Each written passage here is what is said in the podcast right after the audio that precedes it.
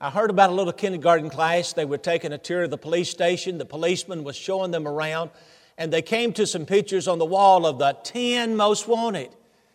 And a little kindergarten girl spoke up and said to the policeman, Are those mean people? And the policeman said, Yeah, honey, they sure are. And we're going to catch them too. She said, uh, Why didn't you keep them the day you took their picture? Good question, good question.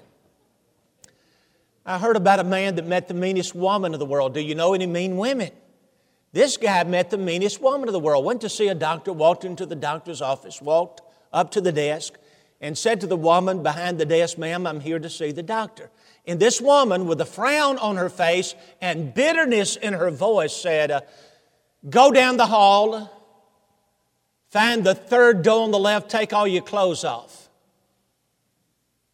He said, Excuse me? Ma'am, you don't understand. I have a little spot on my hand, and the doctor's going to be looking at this spot. And this woman, a little bit louder, said, Did you hear me? I said, Go down the hall, find the third door on the left, take all your clothes off. Scare the daylights out of the guy, you know. Well, he went down the hall, he found the third door on the left. And as he entered the room, there was a little fella, a little guy, over in the corner, already down to his boxers, you know. And the guy that walked in slammed the door and said, My, my, my, I've just met the meanest woman of the world. And the little fellow over in the corner said, Yeah, tell me about it. He said, I'm just the guy from UPS. So there are some mean people out there, but you're not mean people, you're nice people. I appreciate that. I appreciate you for being so nice. I tell you who I am. Wes has given some sweet intros, but I tell you who I am. I'm a struggling sinner. I, I'm a nobody who's trying to tell everybody about the somebody who can save anybody. And what I want to do for a few minutes tonight, I want to take you back to a story in the Bible, a story about a nobody who wanted to tell everybody about the somebody who can save anybody. I'm glad you're here. I want you to open your Bibles, please, to Mark chapter 5.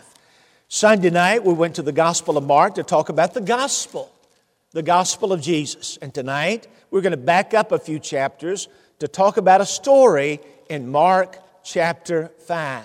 It's the story of the demon possessed man. Maybe you remember the story. The guy's filled with evil spirits. Jesus comes along, cleanses this guy, and I love what Jesus says to him in verse 19. Mark 5, verse 19. Jesus says to this demon possessed man who's no longer demon possessed, Go home to your friends. Maybe your Bible says, Go to your family. This is a great verse for Family and Friends Day. We have those in churches of Christ. Jesus said, Go home to your friends, go to your family, and tell them how great things the Lord has done for you and has He has had compassion on you. Brothers and sisters, how do you feel about witnessing? How do you feel about personal testimonies? Uh, suppose I got up here and I said, I'll tell you what, let's do. Let's, let's not have a sermon tonight. I mean, you've heard lots and lots of sermons. Uh, let's just uh, share a few personal testimonies. Uh, we'll start up here at the uh, front. David, we'll start with you. And why don't you get up and why don't you tell us what the Lord has done for you? You say, Keith, witnessing personal testimonies. We don't do that in the church, not in the church of Christ. And yet, that's exactly what Jesus tells this guy to do in Mark chapter 5 and verse 19. Go back to the verse. He says to this demon possessed man who's cleansed, he's clean. He says, Sir, go home to your family, go to your friends, and tell them how great things the Lord has done for you and how He has had compassion on you. You know what Jesus is saying? Go tell what the Lord has done for you. David, go tell what the Lord has done for you. Don, go tell what the Lord has done for you. Wesley, go tell what the Lord has done for you. Adam, go tell what the Lord has done for you. And see, that's what evangelism is all about. That's what witnessing is all about. That's what Mark 16, 15 is all about. Going to all the world and preach the gospel. You know what that means? I tell you what it means. It means you go tell what the Lord has done for you. I want you to go back in your mind about 2,000 years. Go back to the story of Mark chapter 5. And I want you to see Jesus and the disciples as they get into that old wooden boat and they sail across the Sea of Galilee. You ever been to the Sea of Galilee? I've been there three times. In fact, about a year, year ago, I was on the Sea of Galilee. It's a beautiful body of water there in the land of Israel, about 13 miles long, about 8 miles across. And I want you to see Jesus and the disciples as they get into that old boat and they sail across the Sea of Galilee. They come to the country of the Gadarenes or the Gerasenes. And as they get out of the boat, a man from the tombs comes out to meet them. So we know that they landed at a graveyard. I want you to see Peter, Andrew, James, and John as they step out of this boat and they look across the cemetery, and somebody says, a cemetery, a graveyard. What are we doing here? Well, I don't know. This is where Jesus told us to dock the boat. And as they get out of the boat, a man from the tombs comes out to meet them. We don't know his name. Well, it says his name is Legion, but that's really the evil spirit speaking through this guy. I like to call him Crazy Harry. Now, if your name is Harry, I'm not talking about you, okay? I'm talking about the demon possessed man of Mark chapter 5. I like to call him crazy. Oh, crazy Harry comes out to meet the disciples. I want you to see this guy. There are sores all over his body. You know why the sores are there? He had cut himself night and day with stones, with rocks. Can you imagine taking a rock, slicing your skin? Maybe blood and infection oozing out those sores. The irons, the chains on his arms and his legs have been broken. Maybe, I don't know, maybe bits of chain still connected to his body. Mark says that nobody could bind him. Why do you think they wanted to bind this guy? Mark says that nobody could tie up oh crazy Harry. Why do you think they wanted to tie up this guy? Think about it. Every time that they had a funeral at the cemetery, somebody would have to go out there and bind him. They didn't want no crazy Harry the demon possessed man jumping over grandma's casket, interrupting the funeral. So somebody would have to go out there and tie him up. And Mark says that nobody could do that. Luke, the gospel writer Luke, adds a very interesting fact. Luke says that the man wore no clothes. He wore no clothes. Now you can call it. Uh, you can call it streaking if you want to, okay? Sir, what are you doing? I'm streaking. Call it what you want to call it. He's in his birthday suit. What do you think his hair looked like? Huh? Do you think he was short? Do you think he he looked like he'd just been to great clips or sports clips? What do you think this guy smelled like? David, what's your favorite cologne? You got a favorite cologne? Polo. Do you think this guy smelled like Polo? Ralph Lauren? Oh, Old Spice. What do you think this demon possessed man sounded like? I've never heard a demon possessed man, have you? Some of you are sitting there thinking, Yeah, I've heard you preach. Well, I've never heard a demon possessed man, but I can imagine the screeching and the groaning and the weeping and the wailing coming forth from this man's lips. And Jesus just stands there. The man runs out, and with a loud voice, he says, What do you want from me, Most High God? What's your name, sir? My name is Legion, for we are many. And Jesus does the incredible. He takes those many evil spirits and he throws them into a group of pigs. Do you remember how many pigs there were? You've read the story? About 2,000 pigs feeding on the hill and down the hill that went into the sea. I would have loved to have been there. Would you love to have seen this scene? What do you, what do you think the pig farmers were thinking? The swine herders, the people out watching the pigs. By the way, you, you don't get the most intelligent people in the world to watch pigs. If you're a pig farmer, I'm not trying to insult you. I'm not trying to put you down. I, am saying that these guys that were out watching the pigs, uh, they did not own the business. They was just the common folks, oh, Henry and George. And all day long, Henry and George would stand there and watch the, watch the pigs. And one moment, everything was fine. I mean, the pigs were rooting and wallowing and feeding. and whatever else pigs do. And the next moment, every single pig gets his own private demon bingo just like that. And 10 seconds later, there's a stampede down the hill, and O. Henry and George, the pig farmers, are flipping a shekel to see who's going to go tell the boss. I would have loved to heard that conversation. Uh, sir, we don't know what happened. We were just out there watching those pigs, and one moment everything was fine, and the next moment, down the hill, they went into the sea, and yes, sir, they're dead, all of them. O. Henry tried to catch one by the tail, but he got away. And the Bible says the whole city goes out to see them. I don't blame them, do you? They didn't have TV. They didn't have computer. Hey, Martha, Martha, grab the kids. 2,000 pigs are in the lake. Let's go. And when they get out there, not only do they see the pig bodies floating in the lake, they see, oh, crazy Harry. And oh, crazy Harry, the demon possessed man, is no longer demon possessed. He's sitting there, he's wearing clothes, he's in his right mind. And, and they look at this guy and they think, whoa, look what this guy, Jesus, did to him. And they look at the pigs in the lake and they think, wow, look what this guy, Jesus, did to them. And they're frightened, they're scared. And so they beg Jesus to leave the coast. Well, as Jesus and the disciples are getting into that boat, getting ready to leave, something amazing happens. Do you remember what happens? He, he, he tries to go with them. The demon possessed man who's been cleansed tries to go with them. You know, I can see Matthew, uh, the numbers guy, the tax collector, putting out his little calculator and saying, let's say now, one Jesus, uh, 12 disciples, that's 13. 13. Wait a minute, boys, we have a problem. You know the problem? There are 14 people in the boat.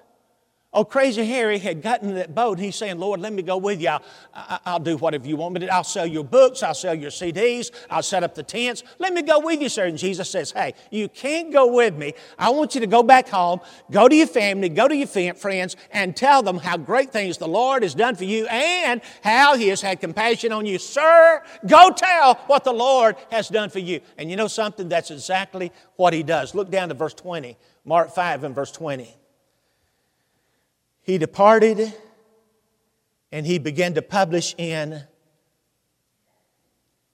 Decapolis. That is not one city, folks, that's 10 cities. Decapolis. He departed and he began to publish in Decapolis how great things Jesus had done for him, and all men did marvel. And, brothers and sisters, do you see what I see?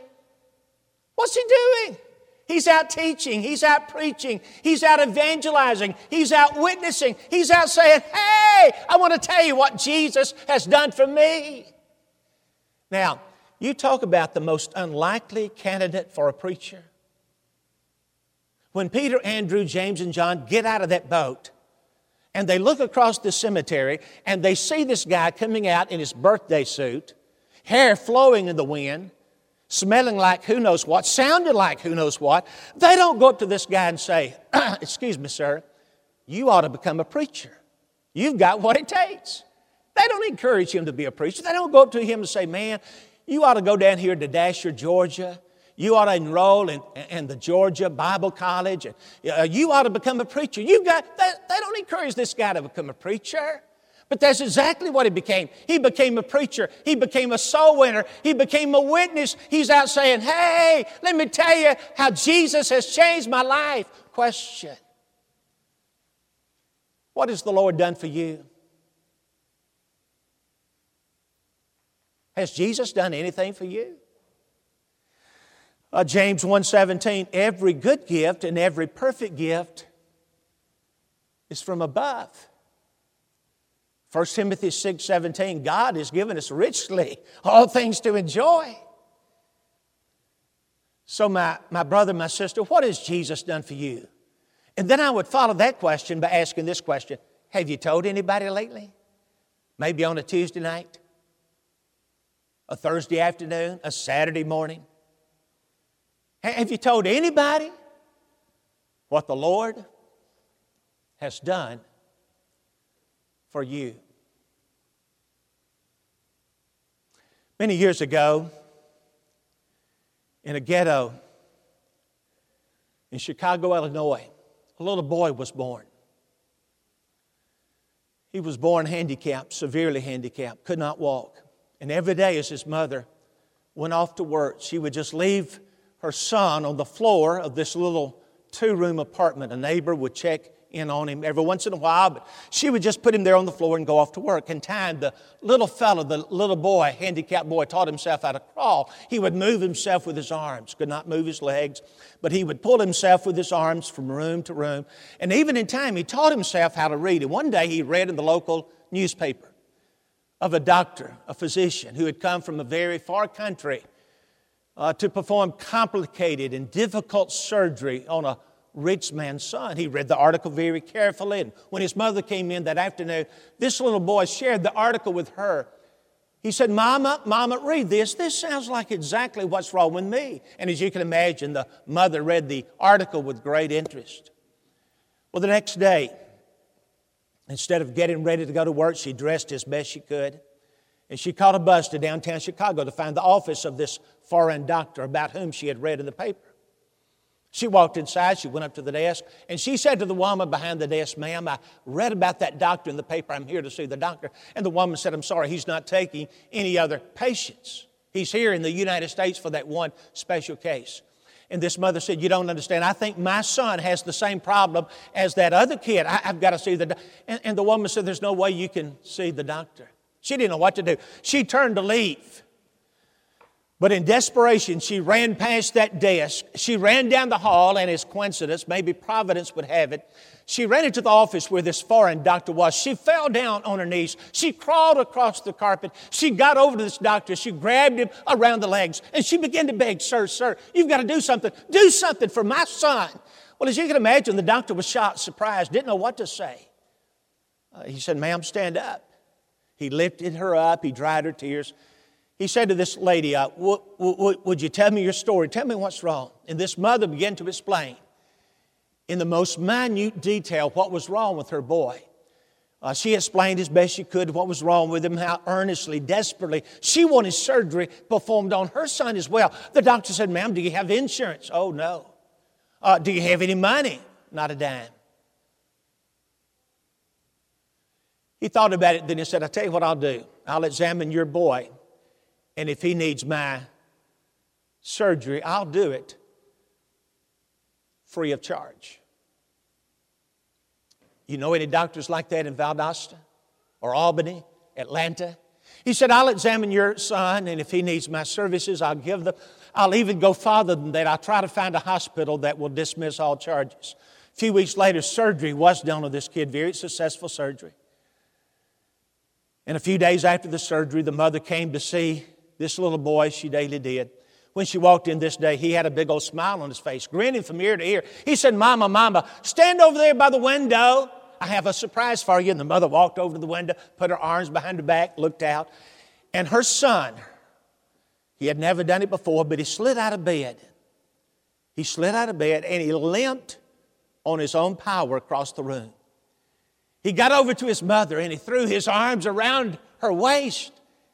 And they hugged and they cried tears of joy, tears of happiness, tears of gratitude. A few days later, this doctor came to see the kid for the final time. He walked in, he said, Hey, I'm sending you home with some therapy. You're going to be okay.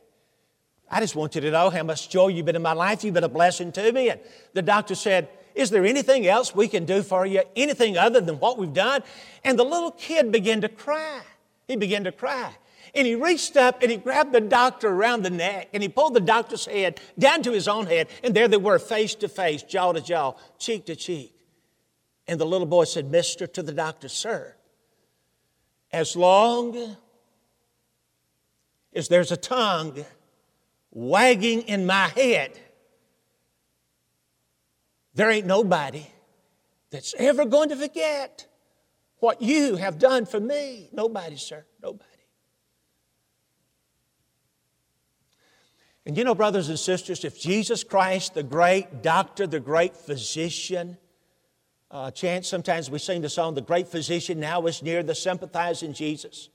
Well, if Jesus Christ, the great doctor, the great physician, has healed our souls, I mean, if you're saved and going to heaven, there ain't nobody, nobody, as long as you have a tongue wagging in your head, there ain't a soul that ever should forget how good God has been to you. So, how do you feel about personal testimonies? How do you feel about witnessing, evangelism, taking the word to this lost and dying world? Well, before I close this lesson, what I want to do, I want to stand up here and give you a personal testimony. I want to tell you what the Lord has done for me. And I don't know, maybe my story could even be your story. I want you to leave Mark chapter 5 and look over to the book of Ephesians. Ephesians chapter 4, it comes in the middle part of God's New Testament. And I just want to stand up here and tell you what Jesus has done for me. Ephesians chapter 4. Galatians, Ephesians, Philippians. It comes right after Galatians, right before Philippians. Ephesians chapter 4. Look to verse 4. Ephesians 4, verse 4. Paul said, There is one body. Everybody look up here, folks. Everybody look. How many bodies do you see standing before you?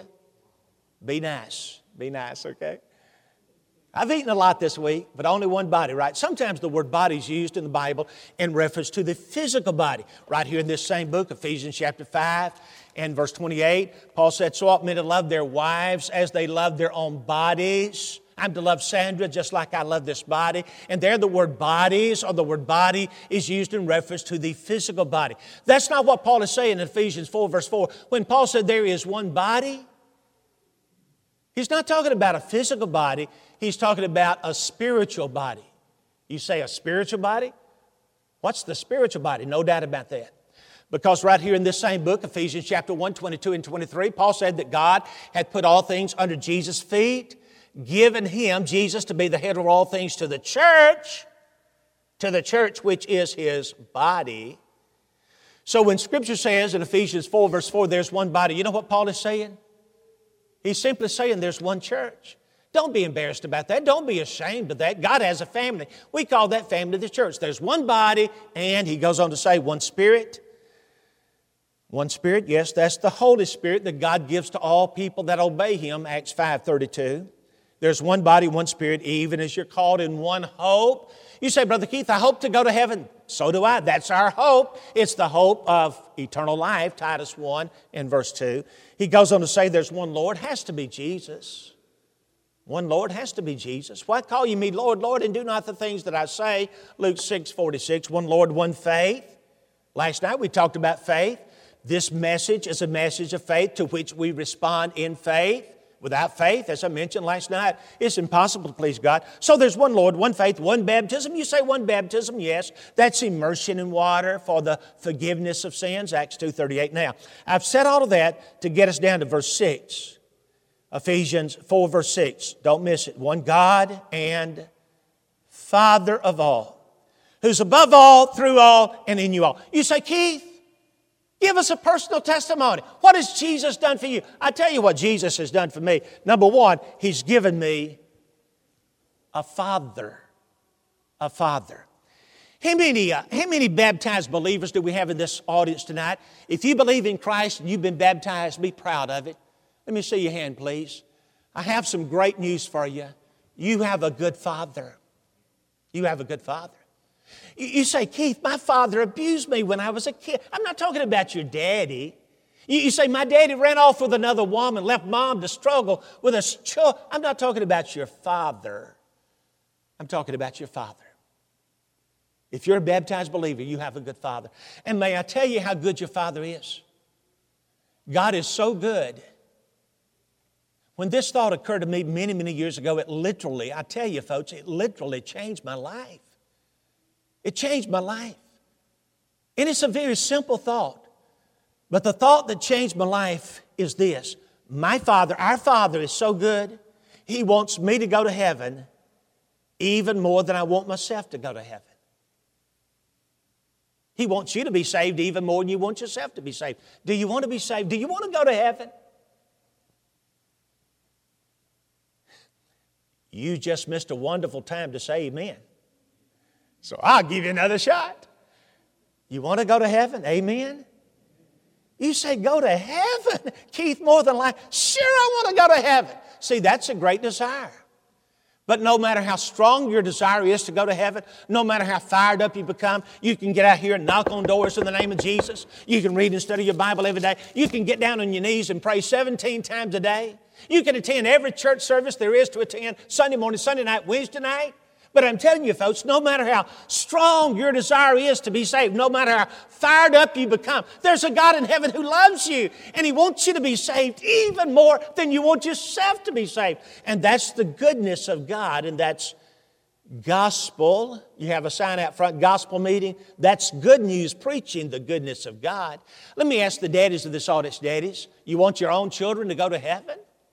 Man, I have, I have three children. I have Pete, I have two daughters, I have six grandbabies. You think I, as a father, as a grandfather, you think I want my own children to be saved more than life? Sure, I want my kids to be saved. But if I want that for my kids, don't you know that the Heavenly Father wants that for His kids? See, God is not against you. He's really not. He's for you. And if God be for us, who can be against us? Romans 8 and verse 31. You say, Keith, what has Jesus done for you? I tell you what Jesus has done for me. Number one, He's given me a father. Number two, He's given me a family. A family. Now, I'm not talking about my wife that I've been married to for 43 years. I'm not talking about my three children. I'm not talking about my 88 year old mama. I'm not talking about my six grandchildren. I'm not talking about my family. I'm talking about my family. You're in Ephesians 4. Look back to chapter 3. Ephesians 3. Look to verse 14. For this cause I bow my knees. And boy, I wish that I had the time to talk about that. You ever get down on your knees to pray? There was a time I thought, you know, body position in prayer is really not important. It doesn't matter if you stand up to pray, it doesn't matter if you uh, kneel down and pray. And I thought, you know, it really doesn't matter about the body position. I, I believed that until I started reading my Bible. And when I started reading my Bible, I tell you what I find. I find a lot of people who are down on their knees praying. Don't ever be ashamed to get down on your knees to pray. Paul said, For this cause I bow my knees unto the Father of our Lord Jesus Christ, of whom the whole, don't miss it, the whole family in heaven and earth is named. Keith, what has Jesus done for you? My testimony? He's not only given me a father, He's given me a family. He's given me my brothers and sisters in Christ. And I'll bare my soul with you tonight, Father, uh, folks. I, I, I, really believe, I, I really believe the greatest people on earth are members of the family of God. I believe that with all of my heart. I, will just say it like this. I'm not, not embarrassed to say this. I believe that the greatest people in the world are members of churches of Christ. Romans 16, 16, the churches of Christ salute you. And tonight, I want to salute the churches of Christ. I mean, everywhere I go, I have people that are loving me, encouraging me, taking me out to eat, fellowshipping with me, blessing my life. What has Jesus done for me? He's given me you the church of the living God. My brothers and sisters, God is our Father, Jesus is our brother, the blessed Holy Spirit is our God. The devil is no relation. We are new creations. We're members of the family of the sky. Let me show you something else Jesus has done for me. You're in Ephesians 3. Look back to chapter 1. Chapter 1. Don't miss verse 7, Ephesians 1 and verse 7. In whom? He, he's talking about Jesus. In Jesus, we have redemption. What does that mean? We've been bought with a price. You talk about the price is right. I mentioned the story on Sunday morning. Folks, the price is right. What is the price? His blood. Jesus paid the price. He gave His blood. What are you talking about, Paul? He says, Let me tell you what I'm talking about. The, don't miss it, forgiveness of sins. What has Jesus done for you? He, he's given me forgiveness. Now, I want to show you literally what forgiveness means. David, would you give me a songbook? Chance, you got a songbook? Songbook. Thank you. Forgiveness. Everybody watch. Forgiveness. Here's forgiveness. Literally, it means this forgiveness. It's a release, it's a letting go. If you forgive somebody, you turn it loose. And God, through the blood of His Son Jesus, has taken my sins and let go. And I would say to you, if you're not a Christian, if you did not raise your hand a few minutes ago, I would say to you what the Apostle Peter said on the day of Pentecost. You need to change. You need to repent. That's the hard thing about becoming a Christian. You've got to turn around, repent, and be baptized. Be immersed in water. Who? Every one of you in the name of Jesus Christ. Why? He tells us, Acts 2.38, for the letting go, for the, for the forgiveness of sins. You say, Brother Keith, I, am a baptized believer. Oh, you're a baptized believer? I would say to you what John said in 1 John 1 and verse 9. If we confess our sins, when was the last time you confessed to anybody? If we confess our sins, He is faithful and just. Let go. What has Jesus done for you? i tell you what Jesus has done for me. My personal testimony. He's given me a father. He's given me a family. He's given me forgiveness. And He's also given me a future. A future. You're in Ephesians 1. Look, look to chapter 2. Ephesians chapter 2. He's talking about grace. G R A C E, God's riches at Christ's expense. If I die and go to heaven, I'm going to die and go to heaven not because I've been so good to Jesus, it's because Jesus has been so good to me. And that's really what Paul is talking about in, in Ephesians chapter 2 the grace, the amazing grace of God. I love what he says in verse 7. In the context of grace, he says that in the ages to come, that's not the past, that's not the present. That's the future. That in the ages to come he might show the exceeding riches of his grace and his kindness toward us through Christ Jesus. You know, you can take away my coat, you can take away my, my car, uh, you can take away my house, uh, you can take away my money, you can take away my wife and even my life, but you can't take away my future. You can't. It is secured in heaven by His grace. I have a future. I love the story about the guy that wanted to be buried with a fork in his hand. The guy I'm talking about was terminally ill, knew he was going to die, just had a few weeks to live. So he called his preacher, and the preacher came. He wanted to talk to, to the preacher about the funeral. The preacher came over. They talked about the songs that he wanted sung and the scriptures he wanted read the prayers, everybody to participate in the funeral. And after about 20 minutes, the preacher got up to leave, and this sick guy said to the preacher, Sir, there's one other thing. The preacher stopped in his tracks and said, Sure, what is it? And the guy said, I want to be buried with a fork in my right hand. And the preacher said, Excuse me? He said, I want to be buried with a fork in my right hand. A fork? The preacher asked. He said, Yeah, let me explain. He said, You know, in all the years of attending church, all the church dinners, and luncheons and banquets and socials. After the delicious meal, somebody would usually walk up to me and say, uh, Billy, Billy, keep your fork. And Billy smiled and said, Preacher, that was a sign to me that something better was coming. The dessert was coming. Oh, I love the dessert. The strawberry shortcake, the banana pudding, the deep dish apple pie. Billy said, Oh, preacher, I love the dessert. And he said, I want to be buried with a fork in my right hand. And when people come to my visitation at the funeral and they look into the casket and they see me with a fork and they start asking questions like, A, a fork? A, a, a fork? What's Billy doing with a fork? Billy said, Preacher, I want you to get up at my funeral and tell the audience there's something better that's coming. And I want to tell you, brothers and sisters, there's something better that's coming. I, I like your city. I, I like Valdosta. I've been able to look around. You've got a lot of stuff here, a lot of beautiful, beautiful things. But I'm telling you, Valdosta is not home. It's not home. I know that some of you were born here and you grew up here, but Valdosta is not home. I love Hendersonville, Tennessee. I've lived there for 30 years, just outside of Nashville, the home of Johnny Cash. I live about three miles from where old Cash lived. I live about a mile from where one of the Oak Ridge boys live. I love Hendersonville, Tennessee, but I'm telling you, Hendersonville is not home. Tennessee's not home, and Georgia's not home. Hendersonville is not home. Valdosta is not home. Our home is in heaven. You've listened well. And we're about ready to see the invitation song. But I have four questions.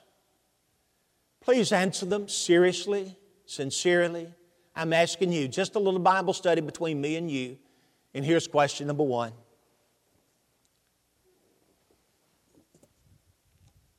Do you have a father? I'm asking you, do you have a father? Is God your father?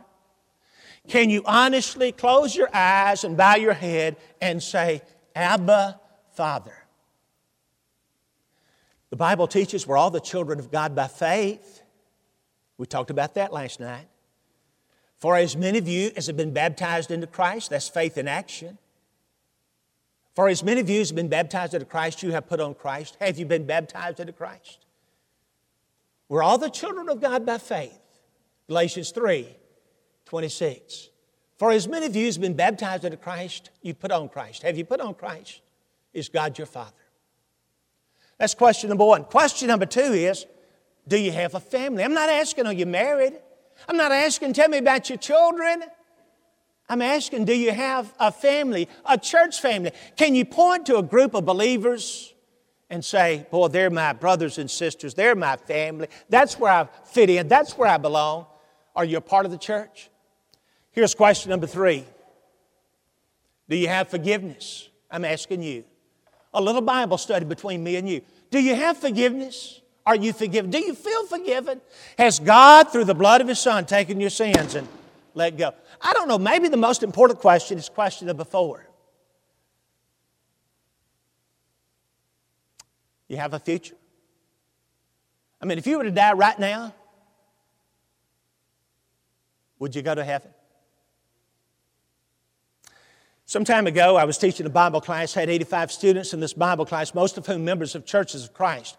And I asked that fourth question like this I said, if, if, if you were to die, or if Jesus were to come today, would you go to A, heaven,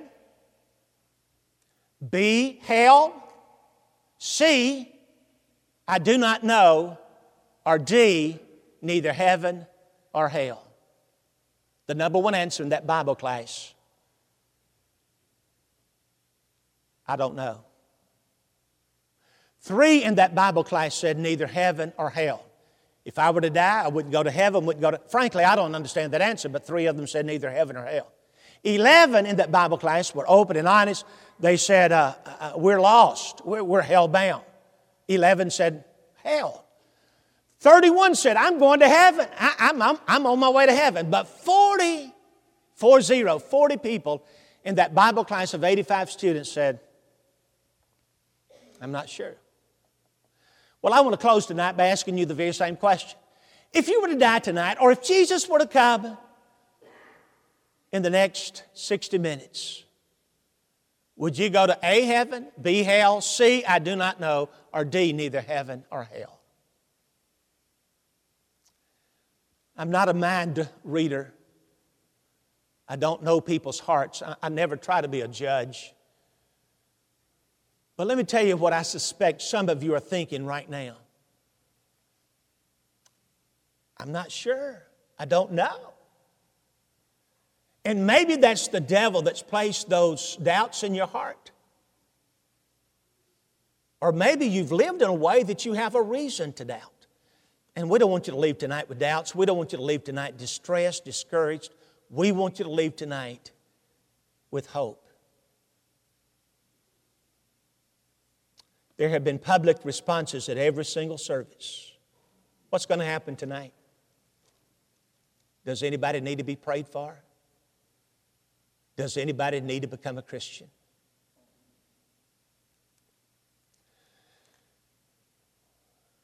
When we stand and sing the invitation song, you're going to be hearing two voices. First of all, you're going to be hearing the voice of God. And God, through Scripture, is going to be saying, Come, come unto me, all you that labor and are heavy laden. Please come. But I'm convinced when we sing invitation songs in churches of Christ, we also, from time to time, hear another voice. And it's not the voice of God, it's the voice of the opposition, the voice of Satan. And you know what Satan's going to be saying to you? God's right. You need to come. Oh, you, you do need to become a Christian. As a Christian, you need to get on track again. But Satan is saying to some of us, What's the hurry? What's the hurry? Maybe tomorrow night. Maybe, maybe Sunday. See, God is going to be saying, I love you. Please come. Would you please come? And Satan's going to be saying, You know, God is right. You do need to respond. But what's the hurry? You, ha- you have plenty of time. Maybe you do. Maybe you don't. But I'm telling you, folks, Satan doesn't mind that some of you are thinking about walking down a church aisle tonight. That doesn't bother Satan that some of you are thinking about it because as long as you stand and think about it, oh, Satan says, Got you right where I want you. Quit thinking about doing what's right and just do it. Has the Lord done anything for you? Maybe you'd like to express that tonight. Maybe you need prayer. Maybe you need to become a Christian. Let Jesus do something for you. Who's going to lead the way? I'm excited about singing the invitation song. Chance, let's stand and sing.